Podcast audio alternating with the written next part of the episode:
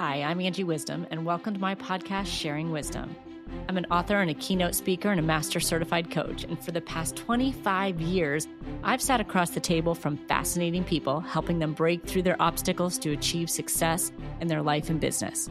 The one thing I've learned and believe to this day is that you are capable.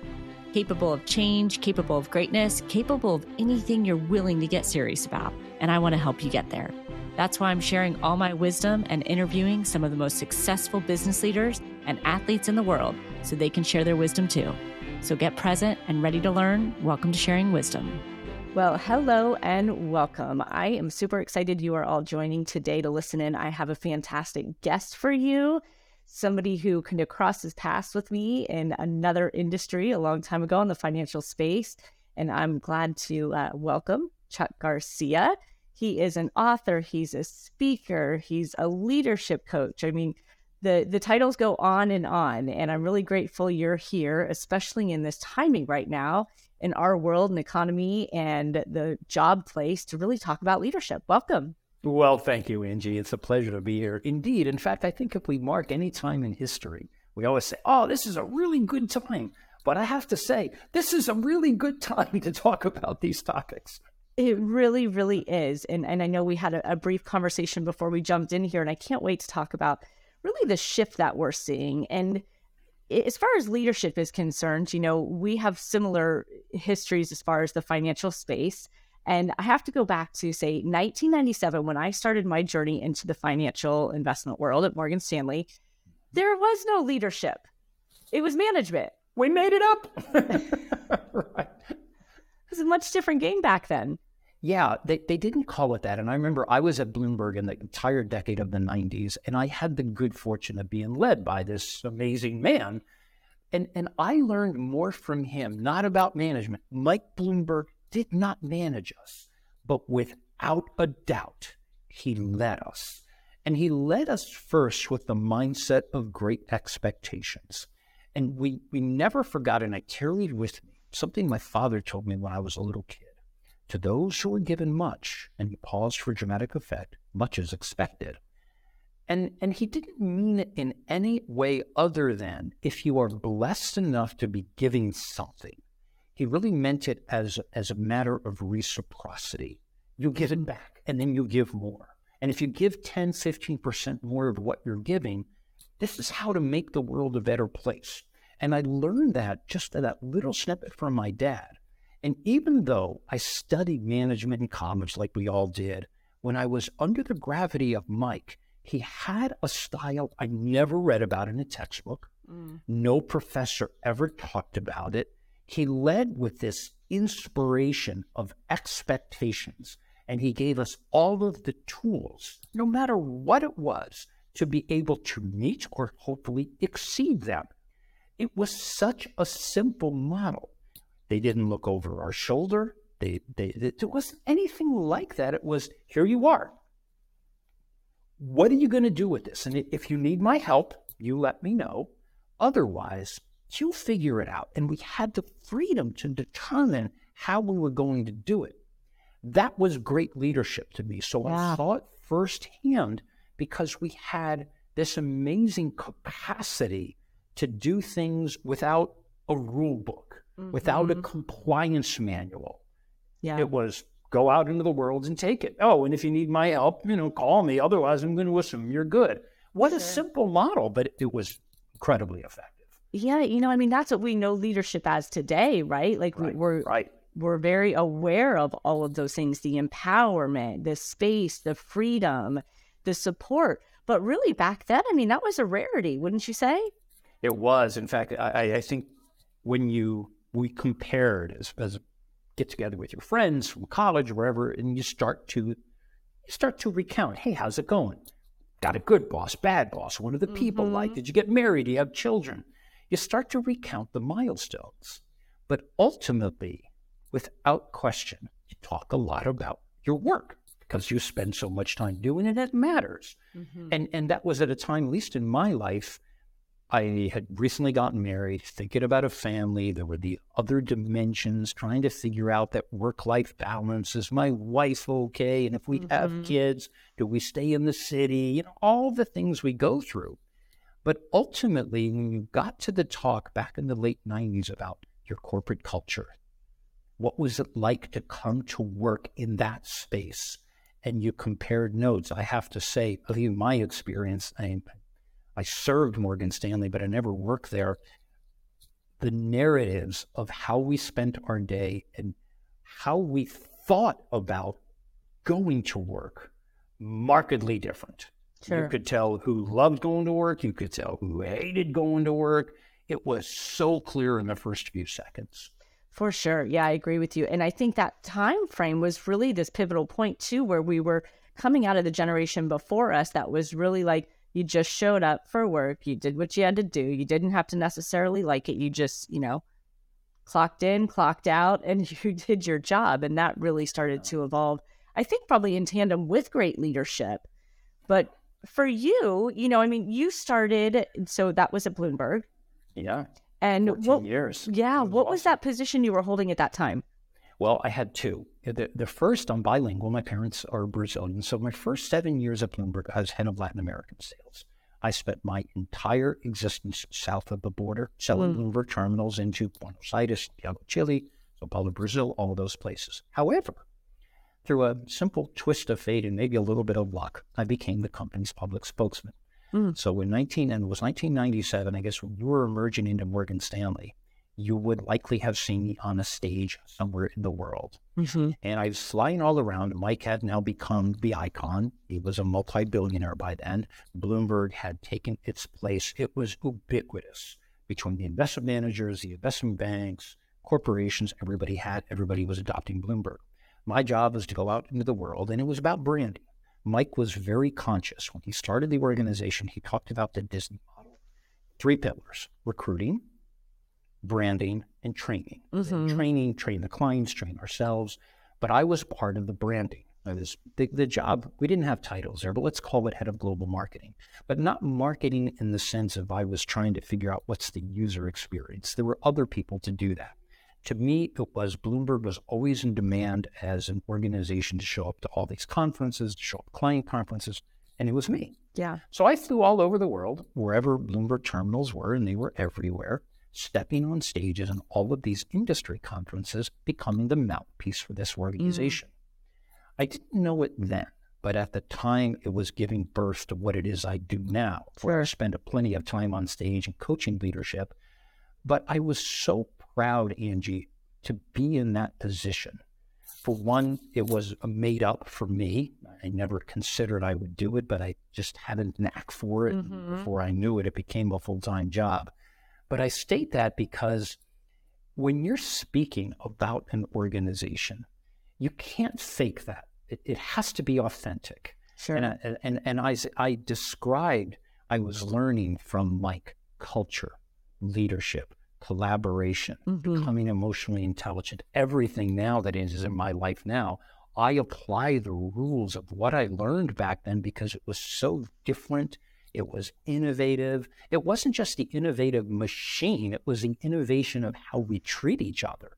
That then became the basis of what became my second career. So I, I hear so much inspiration that really led you to that. Indeed. Well, when you are around inspiring people, you can't help but try to do the same with the people that are around you. And I learned from Mike it was a contagion. And also another contagion. If you're miserable, that that's that's an even worse contagion. Yeah. But it wasn't like that. It was very much, oh my God, look how privileged, look how lucky we are to be on the precipice of this different kind of leadership, of this organization that was just succeeding beyond its wildest imagination that's a gift. Yeah. You absolutely. can't take that kind of gift for granted. At least I never did because I, I was so fortunate to be.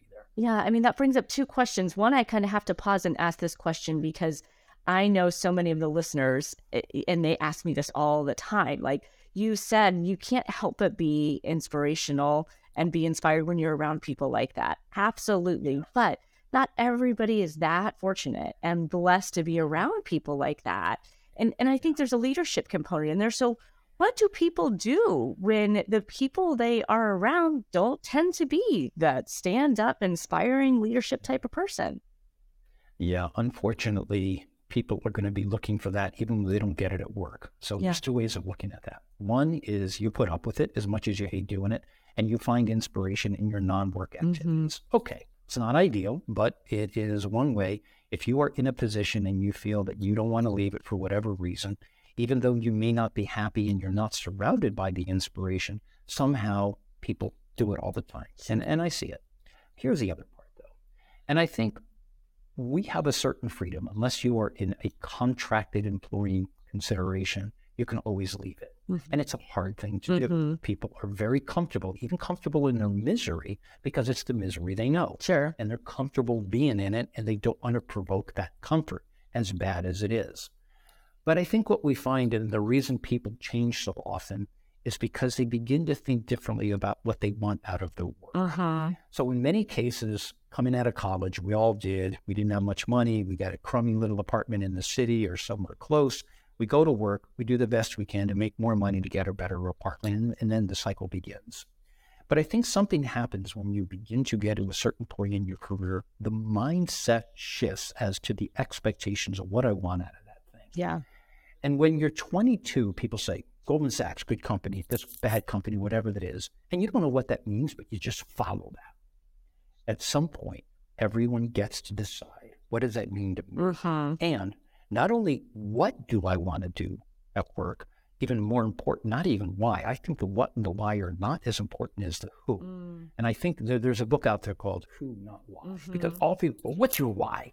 I don't give a damn what your why is if your who is bad. Right. And that's the who, Angie. Who are you going to spend your time with? I think people are too, this is my own humble opinion, they're too obsessed. I want to be in that product. Mm-hmm. I want to build that thing. Well, to me, I look at it differently. I don't think that product or that thing matters nearly as much as who you're doing it with. Mm. Because the joy doesn't come from building the widget. Sure. The joy comes from who you built that widget with. Wow. Every night, I used to walk down Park Avenue on my way to Grand Central, and I would recount my day. And I purposely walked. It was a long walk from the Bloomberg office or the BlackRock office, but every night I reflected, damn, I'm a lucky guy. I work with incredibly smart people. They were kind and generous. There, any conflict, we worked it out. Any disagreements, we were respectful. I never recounted what did I build or what did I sell. Instead, I reflected on how fortunate I was to be in that meeting with that guy or that woman that made me feel, God, we're doing good work. And I wish someone had told me that in mm. college. Mm. They didn't. Yeah. We crammed, we examined, we regurgitated, and oh, go to Goldman or go to Morgan Stanley. Okay, why? Right. Well, it depends on the who. And if you get the who right, doesn't matter what you do. Yeah. There wasn't a lot of talk around the who. It, it, there really wasn't. It was all very self focused on what you could do. And it didn't matter so much about those that are around you. And it's so true. I mean, I love what you said. You know, we, we don't, the joy isn't in building the widget, it's around the people that you're with. And it sounds like you Question. had that environment. So even though you had this environment and you obviously were around inspirational people, people, what did you see as far as the opportunity for you that was so compelling go this is my direction yeah well it was funny that what i ultimately came to do the job that i described as a public spokesman did not just emerge out of thin air and here's how it emerged and it was interesting I, I, I was responsible for a certain division of sales territory. In my case, it was Latin mm-hmm. America at Bloomberg. There was someone else responsible for California, someone for Canada, whatever that was. Just about every week, we, as the managers, were expected to step up in front of most of the company and simply provide updates. Mm-hmm. But how's it going? So, in my case, we started Mexico, then we went to Argentina, then we went to Chile.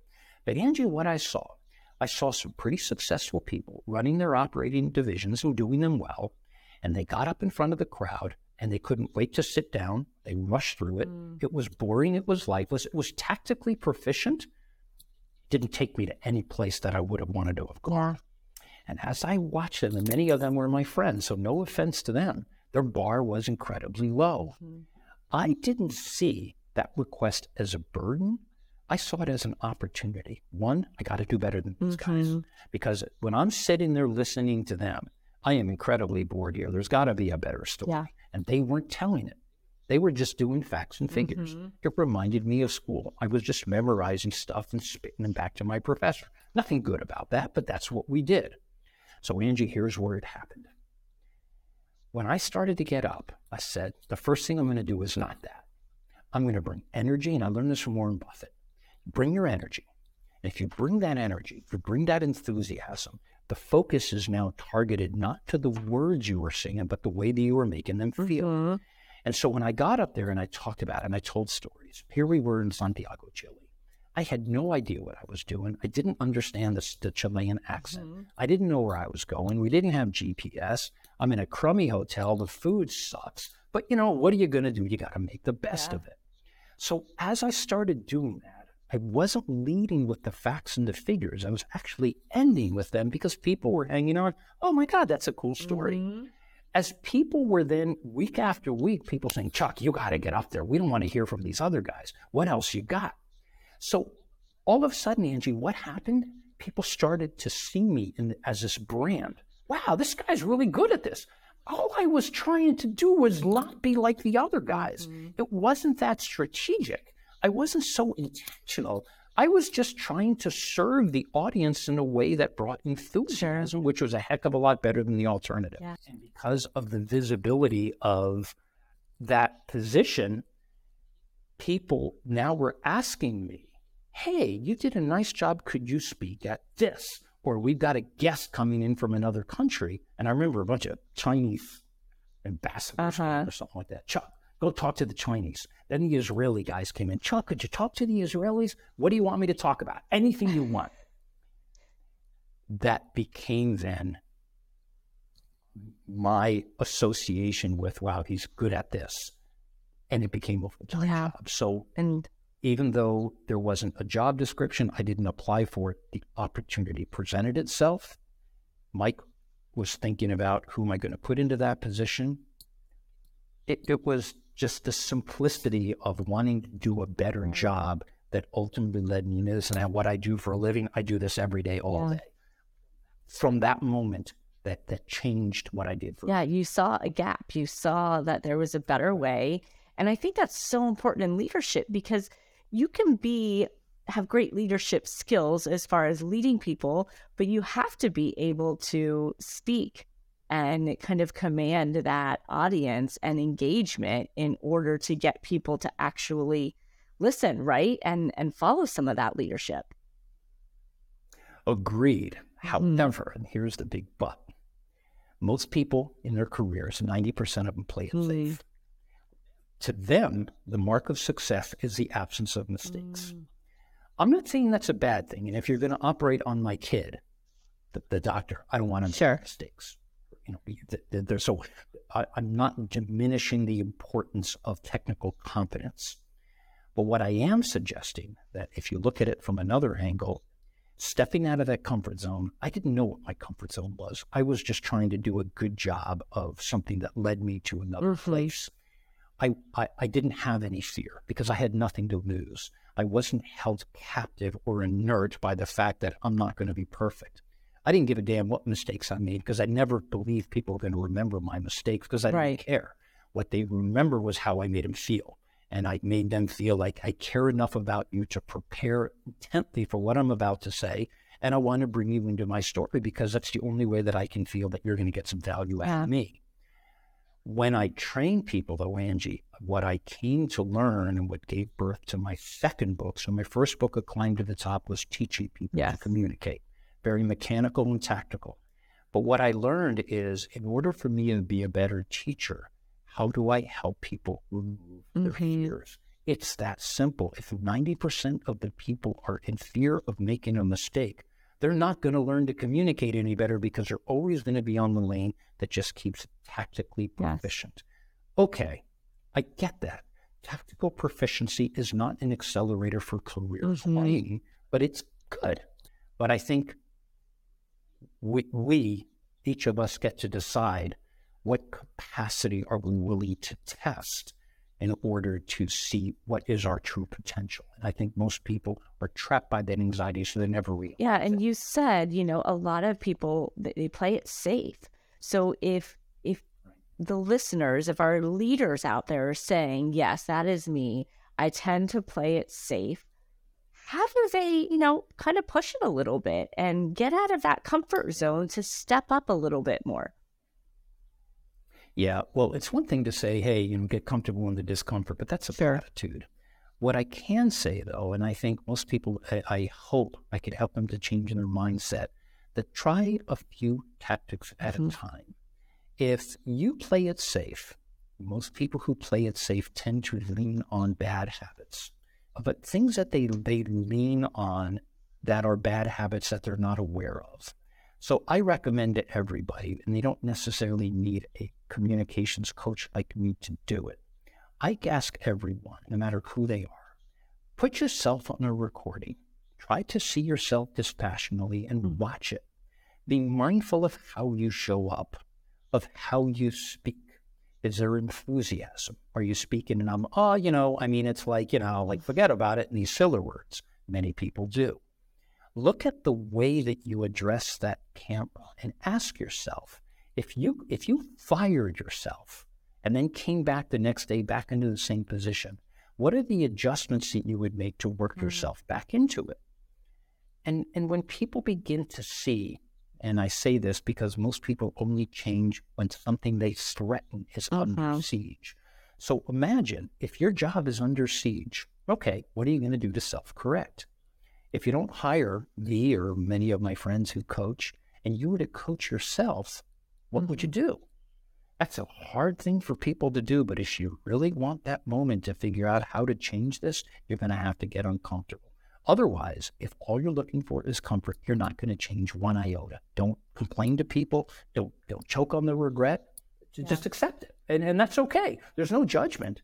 You just have to decide how much capacity are you willing right. to test, how much of the mistakes are you willing to tolerate and some potential mm-hmm. embarrassment. And, and that's okay. And that's why I wrote A Climb to the Top. I, it was a toolkit to help people understand how do I communicate with others. They didn't teach it's that a, in school. Gosh, I wish we were taught more of these skills. I wish the kids were taught more of these in school um, because they go such a long way in communicating and leading and so much more than some of our, you know, core subjects. But you, I think, hit the nail on the head when you said, you know, you didn't care about what people thought. And that is so challenging for people. I mean, one of the biggest things I see, and I'm sure you see too as a coach, is people are so in their head about what someone's going to think of me. What is their opinion, or, uh, you know, their judgment. What do you say to somebody who's is kind of stuck in that fear of what other people will think about them? Well, I have the good fortune now that I can point him to what is, to me, the greatest, well, next to Seinfeld, the greatest television show in the history of television, and that's oh, Ted yeah. Lasso. And anyone love it. watched it? Love it. Oh my goodness, I've never seen a show like this because the character of Ted Lasso is the most emotionally intelligent yeah. leader I've ever known. And when he was put into the situation and the circumstances of this show, at first you think, okay, this is ridiculous, but when you peel back the layers and you watch that behavior, he has no fear. He's gone in completely, he was there under a roost. But I think I draw inspiration, Angie, from that because he is in a situation that he mm-hmm. didn't control, that seems so hopeless, and he uses the power of his emotional intelligence to move people to his cause. Whether he wins or loses, he's not a, he, he never talks about mm-hmm. wins and losses. He talks about, we're going to play the game, we're going to do this. But I think to most people, look at Ted Lasso, a guy who had nothing to lose, never afraid to make a mistake. And what I love about this character, always asking the other coaches and the players, yeah. what did I learn from this? What did we learn from this? How do we hope to do better next time? And what did we learn from that mistake? Most people, Angie, when they have mistakes or those embarrassing moments, they want to run 180 degrees so true direction. Don't do it. Confront your fears. You're you're really right about wanting to run from the direction. You know, people have that embarrassment and they're like, I don't even want to face it. But there is so much to learn there. And um, I love that you bring up Ted Lasso. I mean, I'm like, where this show is amazing. I mean, it's just. It is amazing. And I have to say, when I first watched it, I didn't have any expectations. People said, Hey, Chuck, you should watch this guy. You're going to learn a lot from him. Oh my God. I, I, I am amazed. But there, there's a quote here early on in the show where Ted Lasso, over the course of five minutes, if it really came down to Walt Whitman quote, be curious, yes, judgmental. And, and what Ted Lasso was talking about, we all show up with our judgments. Could it do this, do that, do the other thing? But what I love about the character, be curious about the world, that's your social awareness. Be curious about your development. That's the self awareness. That's the high emotional intelligence.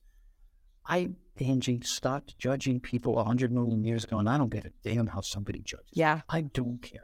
I just set out to put good work in the world, to contribute to the people who need my help. Whatever the outcome, and I'm stoic in my approach, outcome be damned. I can't control it. What I can control yes. is me, my behavior, what I say, my choices. That's it. Everything else, I yeah. just leave to the world. And, and I hope I can inspire people to do the same. The more you are trapped in social judgment, what others think about you, the more you will inhibit your choices. And I think ultimately. So true. You know, I, I talk to people all the time about controlling our controllables. You know, make that list. What can't you control? What can you control? Because focusing on the things that you can't, I mean, that's just a, a, a dark rabbit hole there, you know, that you want to go down. But, you know, in Ted Lasso, in your analogy there, it's like the unattachment, right? Don't be attached to the outcome. Um, be willing to learn, let go of the ego. So many great pieces in there. It's it's rigor and it's discipline and it's work. It doesn't just come in a flash of an epiphany. Oh my God, my come to Jesus moment. No, not at all. It really doesn't. And you bring up the emotional intelligence with which I think is super important because I was telling you earlier, I just came across this article today about leadership and how we're really pivoting from this IQ standard to really this EQ. Because of all that's going on in our world, layoffs, the economy, shifts, they're saying leaders have to have more empathy. It's less intelligence now, more empathy. What are your thoughts on that? My job, I was hired by the CEO who had announced to the public that he was going to resign. At a year, year and a half, there were six C level people below him. Each one of them was a candidate in the succession plan to become the CEO. When he hired me, he said, What I'd like you to do, you do not have an investment in the outcome, but I would like you to train the leaders on leadership communication and on emotional intelligence. Okay. So I wanted to involve the rest of the company, at least to have some input, them knowing this was a very public event. Your CEO is leaving, we are going to appoint a new one. I work with the board, I work with the CEO. But here's the most interesting part, Angie. We put together a survey to the 1,500 employees and we asked them if you could add input into the qualities of the next CEO of your organization, what would it be? And on the first round, we got 34 different, we cataloged it, we got 34 different responses. We want him or her to be this, that, the other thing. We whittled it down to three. And it was amazing through the continual filtering of this survey. What do you want in your leader? So let me bring you back then. This was 2019. Mm. This was pre COVID. Here's what it came up with. First, let me state what was uh-huh. not on the list an Ivy League pedigree, a GPA, your IQ. To the contrary, three things. And I want our listeners to heed this advice because it was unexpected. The number one thing we want out of our next CEO, it was three words grace under fire. What they were talking about, somebody who would stay calm under the weight of great expectations. The second, another three words, resolves conflicts effectively. Because when you're the CEO, you spend a lot of time in conflict resolution with your own team, strategic disagreements. Here was number three, Angie, and this was the icing on the cake. Empathetic leadership mm. style. Now they were talking stylistically. We do not want a command control leader. We don't want someone who is fully collaborative and connected. That's very Google. Mm. They even talked about that. We're not a uh-huh. Silicon Valley company. We, we like collaboration. We appreciate that. We want our CEO to be in the middle of the continuum, someone who is commanding in their way, empathetic in their manner, a little bit of both. This is an interesting equilibrium between the two. He, she must be decisive, be held accountable, but be very empathetic in that I feel your pain. I know how hard you're working. This is what the world is shifting to because this is what the generation coming up, this is what they want to follow. They don't want to follow because they are they have to comply, do what this leader tells you. They want to be in a position of agency where I want to choose to follow the person who leads by example, is calm under the weight of expectations, is very good at communicating, is very empathetic in their way. I appreciate not everybody's in line in this succession plan, but every year I looked at the LinkedIn lists, two lists. Number one, the LinkedIn top 10 hard skill lists that are most in demand by employees blockchain technology, artificial intelligence, what you'd expect. The 2022, I don't think it's been refreshed for this year. The top five soft skills that appear on more ads in LinkedIn for recruiting than any other words. Everyone, if you got a pen, write this down because this becomes the barometer for your professional development. Mm-hmm. Number one, creativity. Number two, persuasion. Number three, collaboration. Number four, adaptability. And Angie, look what finally made number five. Wow. Emotional intelligence. Bingo. Thank God, praise the Lord. It has made its way. But I think to your point, it's simply reflective of the changing expectations of people we want to choose to follow. What do they do well? And if anyone has the capacity for professional development choices, I love it. I mean, it is it it's exciting to think about where this is going to lead things. And the first thing that comes to my mind, though, is I work with a lot of business owners, a lot of people who've started their business on their own, you know, hands in everything. Sometimes those business leaders, the majority of time, it's skills that are completely opposite of that that created their success. So they're often sitting in my office going, you know, I just why don't they just do what they need to do? You know, why, you know, there's this lack of empathy and it's gotten to where they are, right? But like, how do we start to get those people to shift and lean into empathy? Yeah, what you're describing is the great coach Marshall Goldsmith wrote a book called "What Got You yep. Here Won't Get You There," and uh, it's mm-hmm. it's it's a Bible of mine. Marshall, if you're here out there listening to this, you're probably I don't know that you are, but thank you for everything that you have taught me.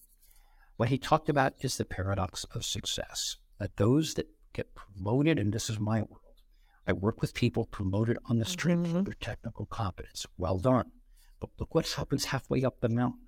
The job description that you are now expected to work uh-huh. is radically different. You're not expected to do coding. You used to do coding. Now you got to lead people to do coding.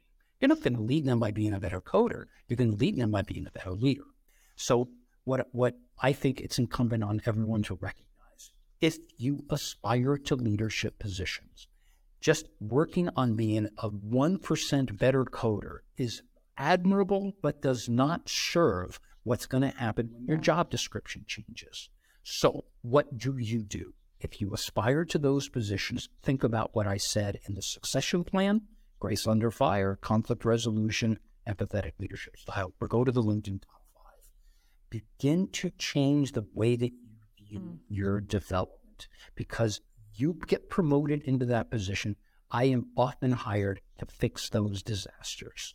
These guys watched a movie, they start to behave like the character that they saw, and everybody mm-hmm. hates them and wants them fired. Wow. It's like that all the time. So take control of your career. Focus on the leadership, communication, emotional intelligence. These to me are the cornerstones don't try to do too much. Get better at communicating. Why I wrote a climb to the top. Get better at emotional intelligence. There's no lack of books out there or assessments you could take to measure your EQ. And look at the equilibrium between being an external communicator, inspiring, provoking, and persuading people, and then being internally still in touch with yourself because that's the only way that you're going to lead others if you know how to lead yourself. Because if you don't, they're going to see. Yeah, thanks for sharing that. Um, as I look at your, and I didn't know this until we talked today about your new book coming out, because A Climb to the Top is fantastic. I just read it recently, and I mean, amazing. Just easily kind of executable pieces around leading, around speaking, around articulating. So definitely highly recommend that to the people that are trying to get out of that comfort zone, be a little bit more fearless, right? Be able to engage um, an audience like that. But I'm even more excited about your second book, The Moment That Will Define Your Life, because as we are moving into this space of emotional intelligence and leading differently, which I think ultimately is going to create so much more potential in the people that we lead, people need that guide. So, indeed. In fact, I think the germ of the book was the climb to the top mm-hmm. was meant to be tactical, to help you face your fears and to become a better communicator. But as I thought about how I became a better teacher, and I think I like to think I'm a better human being, and God knows I work on it, I thought about what would be the emotional companion to a climb to the top. I don't need to write a climb to the top too. Sorry, already been written. But when I talk about how do we get in touch with our inner selves to help us not just become better leaders, become better right. fathers, husbands, wives, you know, parents to our children, how can we be better? I really talk about the combination of emotional intelligence and stoicism. Using both. Stoicism not as an unfeeling, to the contrary. It's knowing how to be in touch with your feelings to uh-huh. maximize your potential. Take a deep breath Think about where this is coming this place of authenticity. Don't worry about the mistakes. Just try as best you can to recognize we're all humans. We all screw up. We make mistakes. Forgive others. Forgive yourself. Start with that. Forgive yourself for the mistakes and all the other bad stuff that has happened in your life. Start with clarity of mind. Think about who you are, what you want out of your life. It's not going to happen by accident. You teach, teach it coaching that is the wisdom that we were looking for from you today. Thank you so much for sharing that, Chuck. I am very excited about your book coming out. Um, I, I, like to always ask my um, guests a question. You shared so much of your own wisdom, but give us one piece of wisdom that somebody has shared with you along your path and your journey that has always stood out to you as like, that is one of the best pieces of wisdom I've ever received. I think I got this, and I have to give Mike Bloomberg credit for this. When I thought about my own educational model, I thought about all the things I got wrong. And if I got a 92 on an exam, congratulations, I got an A, and everybody's high five. What Mike taught us very early on in our career is there's no failure, Chuck. He said that. There's only feedback. Every piece of information that comes at you is meant for the purpose of turning into something productive. And I say that because what I find is when people get things wrong, or when people screw up, they become self yeah. they beat themselves up. To Mike's point is every moment that you're spending beating yourself up is another moment you're not advancing on your mountain. So we never forgot that no failure, only feedback. Failure is just a human construct. Feedback is a very real thing. So if you screw up and you fail, yeah. what are you going to do? Come back another day. No failure, only feedback. Feedback. Everything is feedback all the time. Everything is your teacher, and we are each other's teachers. And if you have the mindset of opening up that brain of ours to recognize everything is a learning moment, not to be destructive, but meant to be constructive. I love it. Another great piece of wisdom. Thank you. So, Chuck, for everyone that is listening and they're going, gosh, this guy has so many great, you know, pieces of information. They want to make sure they get your book. Where's the best place for them to follow along for you? For you? You bet. Well, the best thing you can always, if you remember my name, my name is Chuck Garcia. If you add a com to it, you got me as chuckgarcia.com. For social media, I'm active on LinkedIn. You can just type in Chuck Garcia, and you'll see me. And if you recognize my picture or hear my voice, you'll see how LinkedIn. You can always go there. And then you can go to Instagram. I'm there a couple times a week. It's called The Climb to the Top, which is the name of my book. But my recommend, if you want to get in touch with me, hit me on my website. There's a contact tab or go to LinkedIn, which many people find me. Send me a message. Love it. Thank you again for coming on and sharing your wisdom. And yes, and look forward to we'll get you back on when that book comes out so that we can talk more about that emotional intelligence. Hey, thanks for tuning in today. I hope you found your dose of wisdom for the day. And remember, just don't take it in, live the wisdom and share the wisdom. If you like this episode, give us a like below and comment. Let me know what you think. If you want to be sure to catch all the episodes of Sharing Wisdom, hit that follow button. If you want more of Angie Wisdom, you can go to angiewisdom.com and sign up for Words of Wisdom, or follow me over on YouTube and Instagram at Angie Wisdom Life Coach.